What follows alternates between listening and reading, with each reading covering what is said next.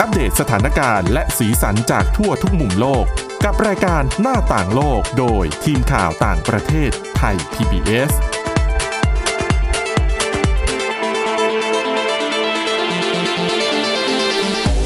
สวัสดีค่ะคุณผู้ฟังต้อนรับเข้าสู่รายการหน้าต่างโลกค่ะ ก็วันนี้พบกับทีมข่าวต่างประเทศนะคะ จากไทย PBS เช่นเคย วันนี้พบกับคุณวินิษฐาจิตกรีและดิฉันสวรักษ์จากวิวัฒนากุลค่ะ สวัสดีค่ะ อ่ะ วันนี้ก็ยังคงมีเรื่องราวที่น่าสนใจมาให้ติดตามกันเช่นเคยนะคะ ก็เดี๋ยวเราจะมีเรื่องราวของนักโทษนะคะ ใช่ ที่ถูกดำเนินคดีก็ต้องเออใช้ใช้ชีวิตอยู่ในเรือนจำแต่ปรากฏว่า ตอนที่อยู่ในเรือนจำค้นพบความเป็นอัจฉริยะ อืม ด้านคณิตศาสตร์ของตัวเอง จากเวลาที่ใช้ในเรือนจำ ใช่ อันนี้ทำเอาไปแบบเป็นพล็อตสร้างภาพยนตร์ได้เลยเนาะ จริง ค่ะ แล้วก็ยังมีเรื่องราวเกี่ยวกับเอ่อรัฐบาลท้องถิ่นในมณฑลเจ้อเจียงนะคะ เขาเตรียมเอ่อเขาเรียกว่าอะไรนะ เขาอนุญาตนะคะให้คนที่กำลังจะแต่งงานกันเนี่ยสามารถไปขอดูประวัติส่วนตัวของอีกฝ่ายหนึ่งว่าในอดีตที่ผ่านมาเนี่ยมีประวัติการใช้ความรุนแรงไหม เออ สาเหตุเพื่อเออให้คุณได้ตัดสินใจอีกครั้งว่า ถ้าคนคนนั้นเนี่ยเขาเคยใช้ความรุนแรงในครอบครัวมาก่อน เคยลงมือทำร้ายคนอื่นเนี่ย ค่ะ คุณยังคิดที่จะรับคนคนนี้เข้ามาเป็นส่วนหนึ่งของชีวิตไหม อืม นะคะ แล้วก็เรื่องแรกที่เราจะไปดูกันวันนี้ก็จะเป็นผลสืบเนื่องจากมาตรการปิดเมืองนะคะ ในหลายประเทศที่ทำขึ้นมาเพื่อควบคุมการระบาดของโควิด -19 หนึ่งในมาตรการนั้นก็คือการให้คนนั้นทำงานจากบ้าน ค่ะ ซึ่งหลาย ๆ คนไม่เคยไม่เคยทำมาก่อน ในชีวิตก็มีโอกาสได้ลองทำในช่วงนี้แหละนะคะ และที่ประเทศญี่ปุ่นก็ทำเช่นกันนะคะ แล้วเขาบอกว่าผลการสำรวจความเห็นของคนญี่ปุ่น ประมาณ 70%ค่ะบอกว่าอยากจะสนับสนุนให้มีการทำงานระยะไกลหรือว่าทำงานจากบ้านต่อไปอีก อืม แม้ว่าโควิด -19 นั้นจะหมดไปแล้วก็ตาม ถ้าหากวันที่โควิดหมดนะนะ แต่ตอนนี้มันยังไม่หมด ค่ะ นะคะ ทีนี้เราก็จะไปดูเหตุผลกันนะคะว่าทำไมคนญี่ปุ่น 70%เนี่ย ถึงอยากทำงานอยู่ที่บ้านต่อ ซึ่งเหตุผลเขาอะฟังแล้วก็ดีนะ น่าสนใจนะคะ ผลการสำรวจนะคะ เขาก็บอกว่า 24.8%ของผู้ตอบแบบสอบถาม เขาบอกว่าอยากจะสนับสนุนให้มีการอ่ะทำงานจากบ้านเนี่ย ตลอดไปเลย อืม หลังจากแม้ว่าการระบาดนั้นจะสิ้นสุดลงไปแล้วนะคะ แล้วก็ 45.2%ก็สนับสนุนแนวคิดนี้เหมือนกัน ก็คือ 2 ตัวเลขเนี้ยบวกรวมกันมันได้ 70%นิด ค่ะ ๆ ก็มีความเห็นไปในทิศทางเดียวกัน ทีนี้เหตุผลเพราะอะไร เหตุผลอันดับแรกที่มีคนสนับสนุนมากที่สุดนะคะ ก็คือ 68.2%คนกลุ่มนี้บอกว่าเขารู้สึกว่าไม่ต้องเครียดกับการเดินทางไปทำงาน เออจริง ใช่ไหม อันนี้เห็นด้วย คือเครียดกับงานอย่างเดียวก็อาจจะระดับหนึ่ง มั แต่ น นึกภาพรถไฟที่ญี่ปุ่นอะ ค่ะ ที่เขาต้องใช้พนักงานดันคนเข้าไปในโบกี้ ใช่นะคะ เมืองไทยก็เหมือนกัน ใช่ คือเครียดบางคนต้องนั่ง BTS นั่งอะไรมาทำงานวันไหน ขับรถก็ไม่ได้สบายนะ ใช่รถมันก็ติด ค่ะ BTS วันไหนเจ๊งขึ้นมา โอ้โห โอ้โห สงสารเลยคนที่ต้องขึ้นนะ เนี่ยแหละ มันเป็นความเครียดส่วนหนึ่งในชีวิตประจำวันนะคะ ดังนั้นถ้าตัดได้ตัดเรื่องการเดินทางออกไปได้ คือตื่นเช้าขึ้นมาอาบน้ำล้างหน้าแปรงฟัน แล้วก็นั่งทำงานได้เลย ชีวิตน่าจะเหลือเวลามากขึ้นอีกเยอะ ใช่นะคะ อันนี้คือเหตุผลอันดับหนึ่งที่มีคนสนับสนุนให้ทำงานจากบ้านต่อไปนะคะ ส่วนอีก 50.6%เขาบอกว่าเขารู้สึกว่า คือการทำงานอยู่ที่บ้านเนี่ย มันช่วยลดค่าใช้จ่าย 1. ค่าใช้จ่ายในการเดินทาง อืม 2. บางคนเนี่ยอาจจะต้องไปเช่าที่พักอยู่ใกล้ๆที่ทำงาน อ๋อ ซึ่งค่าใช้จ่ายเหล่านี้มันเป็นต้นทุน ไหนจะค่ากินค่าอยู่เดินทาง ถูกต้อ ไป ง หิวซื้อขนมกลางทางซื้อกาแฟของแพงๆ อะไรก็ว่าไป ใช่ค่ะ ดังนั้นถ้าไม่จำเป็นต้องเข้าออฟฟิศทุกวันเนี่ยเขาสามารถอาอาจจะต้องเช่าเหมือนกันแหละ แต่ว่าไปเช่าอยู่ในที่ไกลๆหน่อย ค่าเช่าถูกหน่อย แล้วก็มีเวลาทำอาหารเอง ใช่ ทำอะไรเองประหยัดได้ ถูกต้องนะคะ เหตุผลข้อต่อมาค่ะเอ่อคนที่สนับสนุนให้ทำงานจากบ้านต่อไปเนี่ยเขาบอกว่าพวกเขาเนี่ยจะได้มีเวลาดูแลสมาชิกในครอบครัว อืม หรือว่าเอ่อดูดูแลสิ่งอื่น ๆ ที่ที่ที่เขาต้องการนะคะอันนี้อันนี้น่าจะหมายถึง อาจจะดูแลพ่อแม่ที่สูงอายุแล้ว หรือบางทีต้องไปรับส่งลูก อืม ที่โรงเรียนนะคะ ข้อนี้ก็คือเหตุผลที่ออกมาสนับสนุนค่ะ ข้อต่อมาค่ะเขาบอกว่าถ้าหากทำงานอยู่ที่บ้านเนี่ยเขาจะรู้สึกว่าสามารถใช้เวลาให้มันมีประสิทธิภาพได้มากกว่า การไปทำงาน อืม อืม ทำงานได้ได้ได้ผลดีกว่า สำหรับบางคนนะสำหรับคนที่คิดแบบนี้เนี่ยก็มีอยู่ 42.4%นะคะ แล้วก็เหตุผลต่อมาค่ะ อันนี้เป็นเหตุผลสำหรับผู้ที่มีความพิการทางร่างกาย เขาบอกว่า ในคนกลุ่มเนี้ย41.6%นะคะเขาบอกว่าถ้าทำงานจากบ้านได้เนี่ย มันก็จะช่วยเอื้อประโยชน์ให้กับผู้พิการ อืม ค่ะไม่ว่าจะเป็นพิการนะในอวัยวะส่วนไหนก็ตาม หรือถ้าต้องนั่งวีลแชร์การออกจากนอกบ้านเนี่ย มันก็ค่อนข้างลำบากและเสียค่าใช้จ่ายเยอะ ถึงจะมีสิ่งอำนวยความสะดวกแต่ก็ไม่ง่าย ใช่นะคะ หรือจะเป็นผู้พิการทางสายตา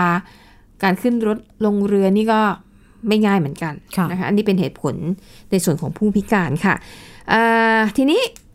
มองในแง่ดีของการทำงานจากบ้านแล้วก็มีการตั้งคำถามว่าแล้วปัญหาที่เกิดขึ้นจากการทำงานที่บ้านมีอะไรบ้าง มีเหมือนกันนะคะ 71.9%นะคะบอกว่างานของพวกเขาเนี่ยงานบางอย่าง มันต้องมาจบที่ออฟฟิศ อืม มันไม่สามารถทำให้เสร็จที่บ้านได้นะคะ ข้อต่อมาค่ะ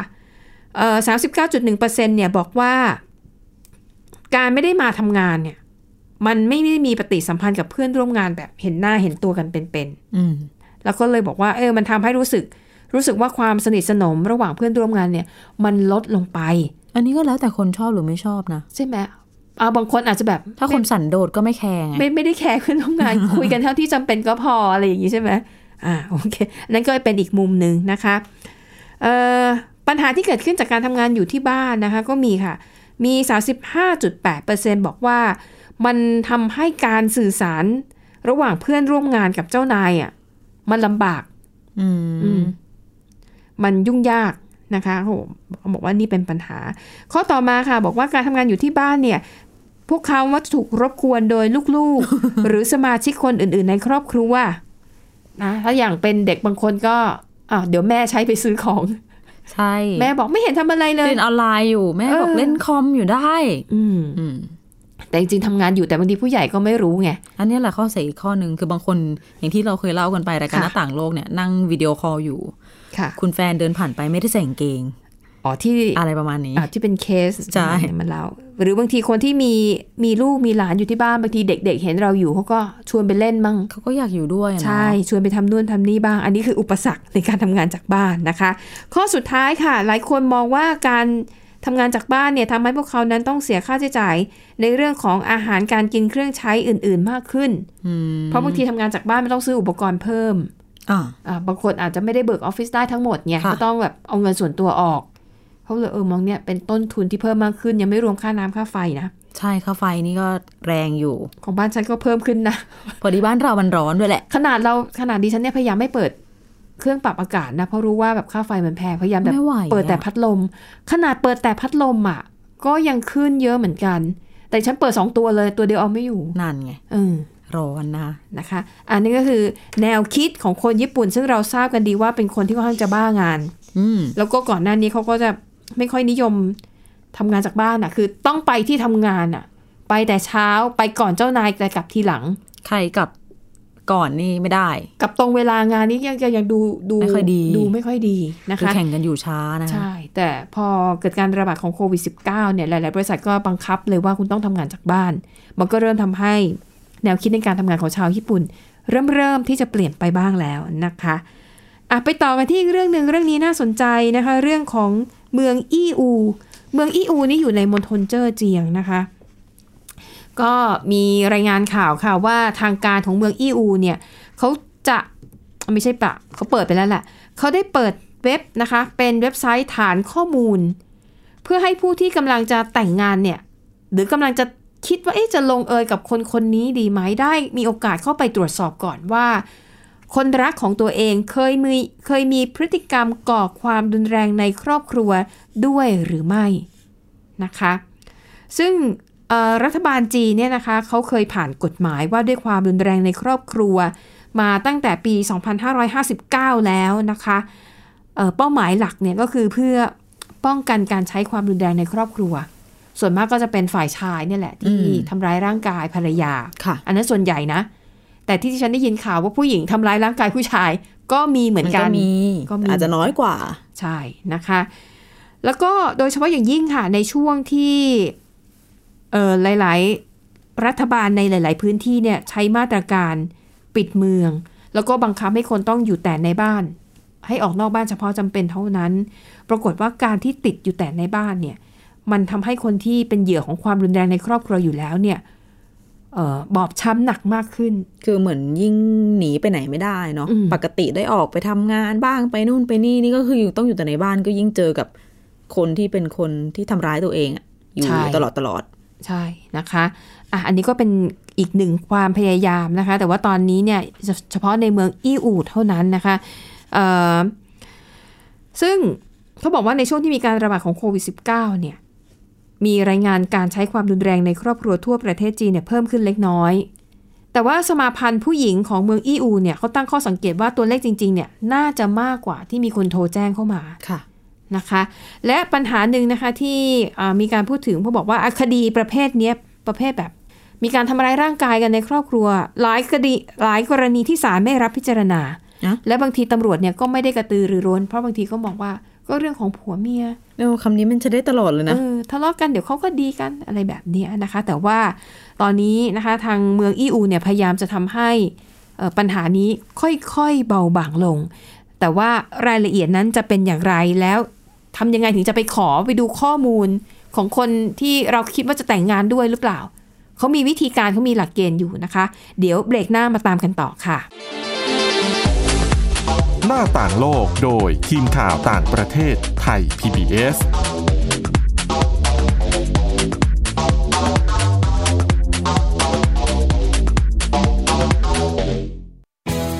ไทย PBS Digital Radio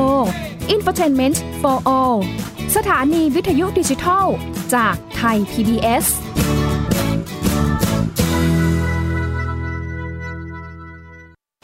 อยู่ที่ไหนก็ติดตามเราได้ทุกที่ ผ่านช่องทางออนไลน์ จากไทย PBS Digital Radio ทั้ง Facebook Twitter Instagram และ YouTube Search คำว่าไทย PBS Radio แล้วกดไลค์หรือ Subscribe แล้วค่อยแชร์ กับคอนเทนต์ดี ๆ ที่ไม่อยากให้คุณพลาดอ้อเรามีให้คุณฟังผ่านพอดแคสต์แล้วนะ ไทย PBS Application on Mobile ให้คุณเชื่อมโยงถึงเราได้ทุกที่ทุกเวลา ได้สัมผัสติดตามเราทั้งข่าว รายการ รับชมรายการโทรทัศน์ และฟังรายการวิทยุที่คุณชื่นชอบ สดแบบออนไลน์สตรีมมิ่งชมรายการย้อนหลัง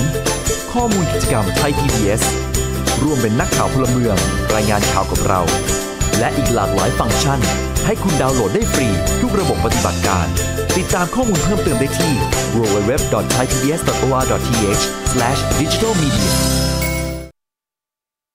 มากกว่าด้วยเวลาข่าวที่มากขึ้น จะพัดพาเอาฝุ่นออกไปได้ครับ มากกว่าให้คุณทันในทุกสถานการณ์ ตามที่กฎหมายดังกล่าวกำหนดเอาไว้ มากกว่ากับเนื้อหาเที่ยงตรงรอบด้าน นำมาใช้ในคดีเมาแล้วขับ มากกว่าในทุกทางออกของสังคม ป้องกันไม่ให้ปัญหาเกิดขึ้น มากกว่ากับข่าวรอบวันในทุกมิติ เครนก่อสร้างเกิดอุบัติเหตุขึ้น มากกว่าด้วยการวิเคราะห์ที่ตรงจุด ความพยายามของภาครัฐที่จะแก้ปัญหา และมากกว่ากับทีมข่าวมืออาชีพ ข่าวไทย PBS ให้คุณได้มากกว่า สบัดจินตนาการ สนุกกับเสียง เสริมสร้างความรู้ในรายการ เสียงสนุก ทุกวันจันทร์ถึงวันศุกร์เวลา 16 นาฬิกาถึง 17 นาฬิกา ทางไทย PPS ดิจิ t a l Radio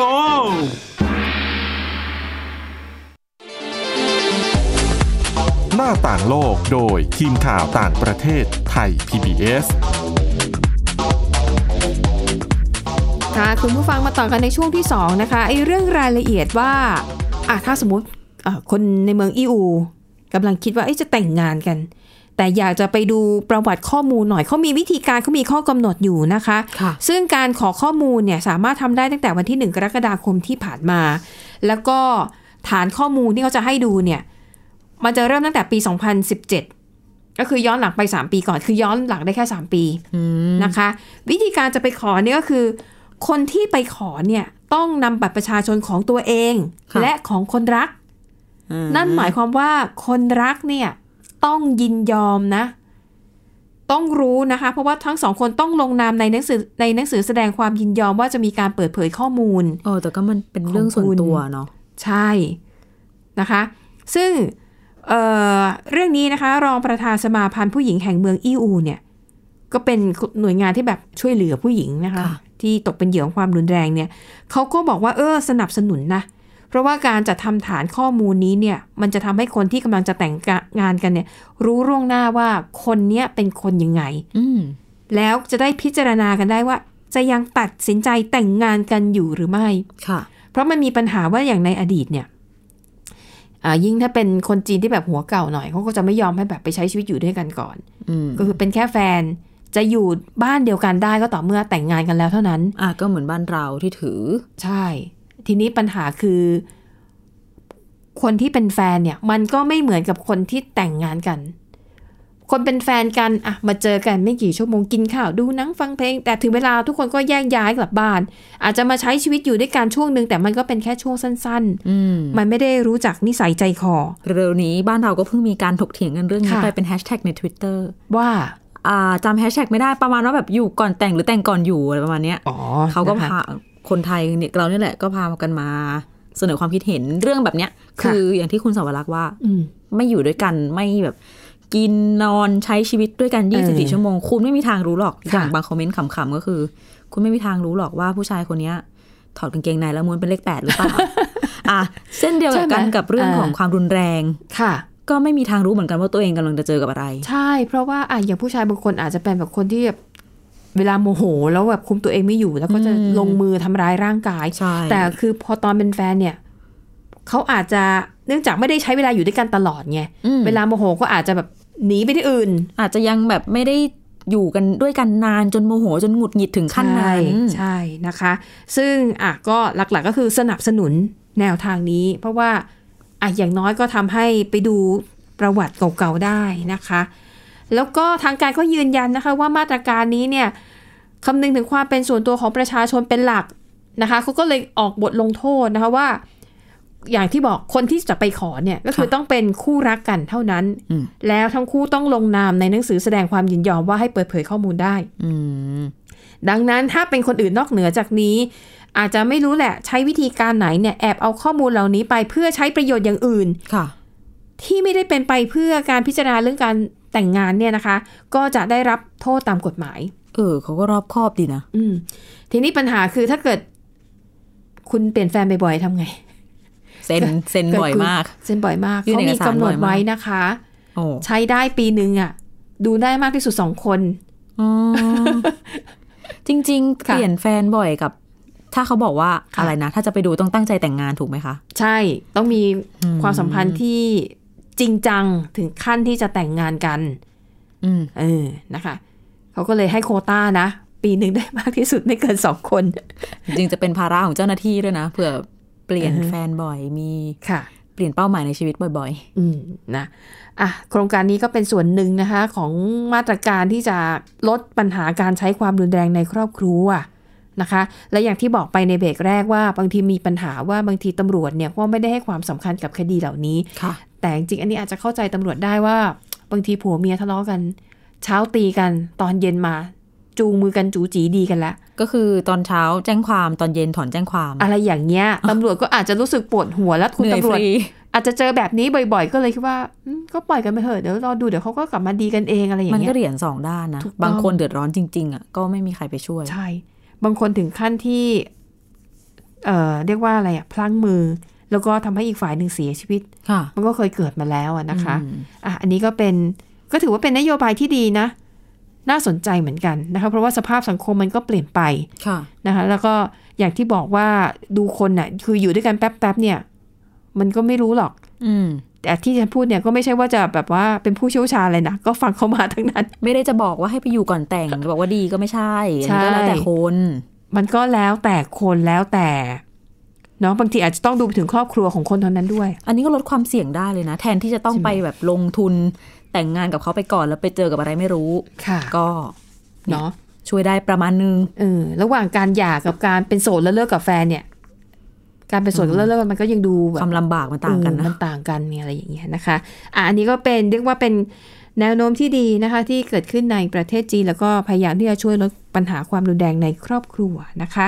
อ่ะไปดูอีกเรื่องหนึ่งเรื่องนี้ก็น่าสนใจเหมือนกันอย่างที่บอกว่าโอ้โหเป็นพล็อตไปสร้างภาพยนตร์ได้เลยนะคะ เพราะว่ามีนักโทษคนหนึ่งค่ะ ก็ใช้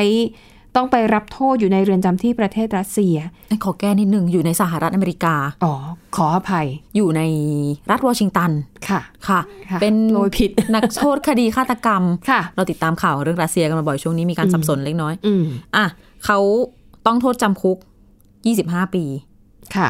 จากการฆาตกรรมแล้วก็ 25 ปีเนี่ย อยู่ในเรือนจำแน่นอนว่า เวลาว่างเยอะ อ่าถูก เวลา ต้อง ว่างทำอะไร ค่ะ ไปค้นพบสิ่งที่เป็นทักษะแบบสุดยอดเลยก็คือ อืม เป็นทักษะทางคณิตศาสตร์ ที่ ค่ะ ต้องบอกว่าเทียบกับนักคณิตศาสตร์ระดับโลกได้เลยนะคะ อันนี้เป็นเรื่องราวจากเว็บไซต์ของ The Conversation ค่ะ คุณนักโทษคนเนี้ยเขาเปิดเผยชื่อด้วย ชื่อว่าคริสโตเฟอร์เฮเวนส์ตีพิมพ์ผลงานการค้นพบใหม่ เป็นเรื่องของทฤษฎีจำนวน ค่ะ ตีพิมพ์ลงในวารสารวิชาการด้านคณิตศาสตร์ที่มีชื่อเสียงระดับโลก ชื่อว่า Research in Number Theory ตีพิมพ์เมื่อต้นปีที่ผ่านมานะคะ h e v e n s เนี่ยเขาเล่าว่าศาลพิพากษาให้เขามีความผิดฐานก่อเหตุฆาตกรรมตั้งแต่ปี 2554 ค่ะ ตอนนี้ก็จำคุกมาเกือบสิบ10 ปีแล้ว อืม แต่ย้อนไป อืม ตอนที่เข้าเรือนจำมาได้ใหม่ ๆ ไม่กี่เดือนเนี่ย โดนขังเดี่ยวบ่อยมาก เพราะว่าก้าวร้าว ค่ะ ก็คือตีกับนักโทษคนอื่นอย่างนี้ อืม การขังเดี่ยวนี่แหละทำให้เขาหันมาทบทวนวิชาคณิตศาสตร์แล้วก็ศึกษาเพิ่มเติมด้วยตัวเอง ค่ะ แล้วก็ค้นพบว่าตัวเองเนี่ย มีใจรักในการคำนวณอย่างแท้จริง ต่อมาช่วงปีต้นปี 2556 Heavens จริง ๆ มีประวัติก็คือ ติดยาเสพติดแล้วก็ไม่จบมปลายนะคะ แสดงว่าชีวิตในวัยเด็กก็ ก็ก็ ลำบากพอสมควร ใช่ใช่ อาจจะไม่มีโอกาสได้เรียนหนังสือเต็มที่ ก็ออกจากโรงเรียนมาก่อนเรียนไม่จบมปลาย ค่ะ ก็เขียนจดหมายเนี่ยไปหาบรรณาธิการของวารสารวิชาการด้านคณิตศาสตร์ฉบับหนึ่งขอขอรายละเอียดจะสมัครเป็นสมาชิก แล้วก็อยากจะพูดคุยกับผู้เชี่ยวชาญที่ จะช่วยสอนคณิตศาสตร์ขั้นสูงให้เขาได้ อืม อืมเขาก็เขียนลงไปในจดหมายเนี่ยเขียนประมาณว่า เออ ตัดสินใจนะว่าจะใช้เวลาที่ต้องโทษอยู่ในเรือนจำเนี่ย เพื่อพัฒนาตัวเอง แล้วตอนนี้ก็กำลังศึกษาเรื่องของแคลคูลัสกับทฤษฎีจำนวนอยู่ ค่ะ แล้วเรียนด้วยตัวเองคนเดียวมันก็เลยติดขัดบ่อยๆ คือโจทย์บางข้อปัญหาหลายๆอย่าง ก็แก้ไม่ได้แก้นานมากอย่างเงี้ย แล้วก็ไม่รู้จะไปถามใครด้วยใช่ไม่อยู่ในเรือนจำ ถูกต้องแบบนี้ก็คือขอว่าเออมีนักวิชาการผู้เชี่ยวชาญคนไหน พอจะเขียนจดหมายแบบคุยกับผมได้ไหมหรือจะถามคำถามอะไรแบบเนี้ยก็คือเขาจะส่งจดหมายไปถามเนี่ยจากในเรือนจำแล้วก็จะให้ซองติดสแตมป์ไป อ่าอำนวยความสะดวก ใช่ วย ใช่ อำน อี วย ก ควา ฝั่ ม งห สะ นึ่ง ดว ก็ ก ส่งกลับมาได้เลย ซึ่งตัวเขาเองคุณเฮเวนส์เนี่ยจะได้ไม่ต้องแบบคือความที่ต้องการจะแก้ปัญหาที่ตัวเองเจอ ค่ะ ก็สั่งซื้อหนังสือ แล้วไม่รู้ไงว่าข้างในหนังสือแต่ละเล่มมันเป็นยังไงเขาออกไปดูก็ไม่ได้เนาะ อืม สรุปก็คือเสียเงินไปแบบหลายร้อยดอลลาร์เพื่อสุ่มสุ่มซื้อหนังสือให้มันมาโดนกับปัญหา ค่ะ ที่ตัวเองสงสัยอยู่ มันก็เหมือนเสียเงินไปเปล่าๆเงี้ยขอขอความช่วยเหลือจากนักวิชาการ เออ น่าจะดีกว่าทีนี้บรรณาธิการของทางวารสารเนี่ยเขาก็แนะนำให้รู้จักกับพ่อตาของตัวเอง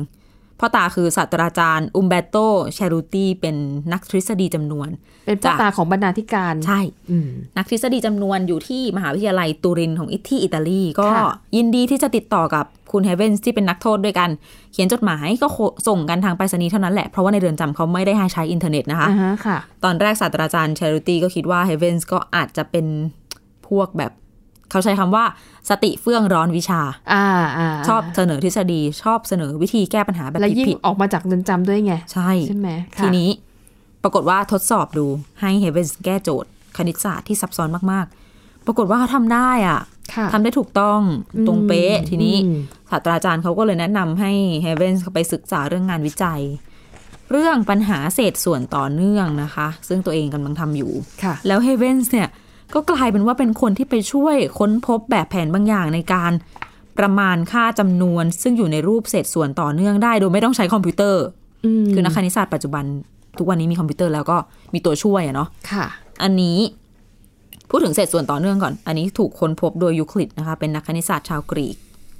ซึ่งก็เป็นวิธีการคำนวณที่ใช้รูปแบบลำดับเนี่ยแหละ เราก็ไม่ลงรายละเอียดแล้วกันนะ อ่า เป็น เพราะ เรื่ เรา อง ก็ไม่ ยาก รู้ สำหรับ เรื่อง ดิฉัน ค่ะ สรุปคือการค้นพบใหม่โดยเฮเวนส์เนี่ยทำให้ความรู้ด้านทฤษฎีก้าวหน้าไปมากขึ้นนะคะ เอาไปใช้ในเรื่องของการเข้ารหัสอะไรต่างๆ ได้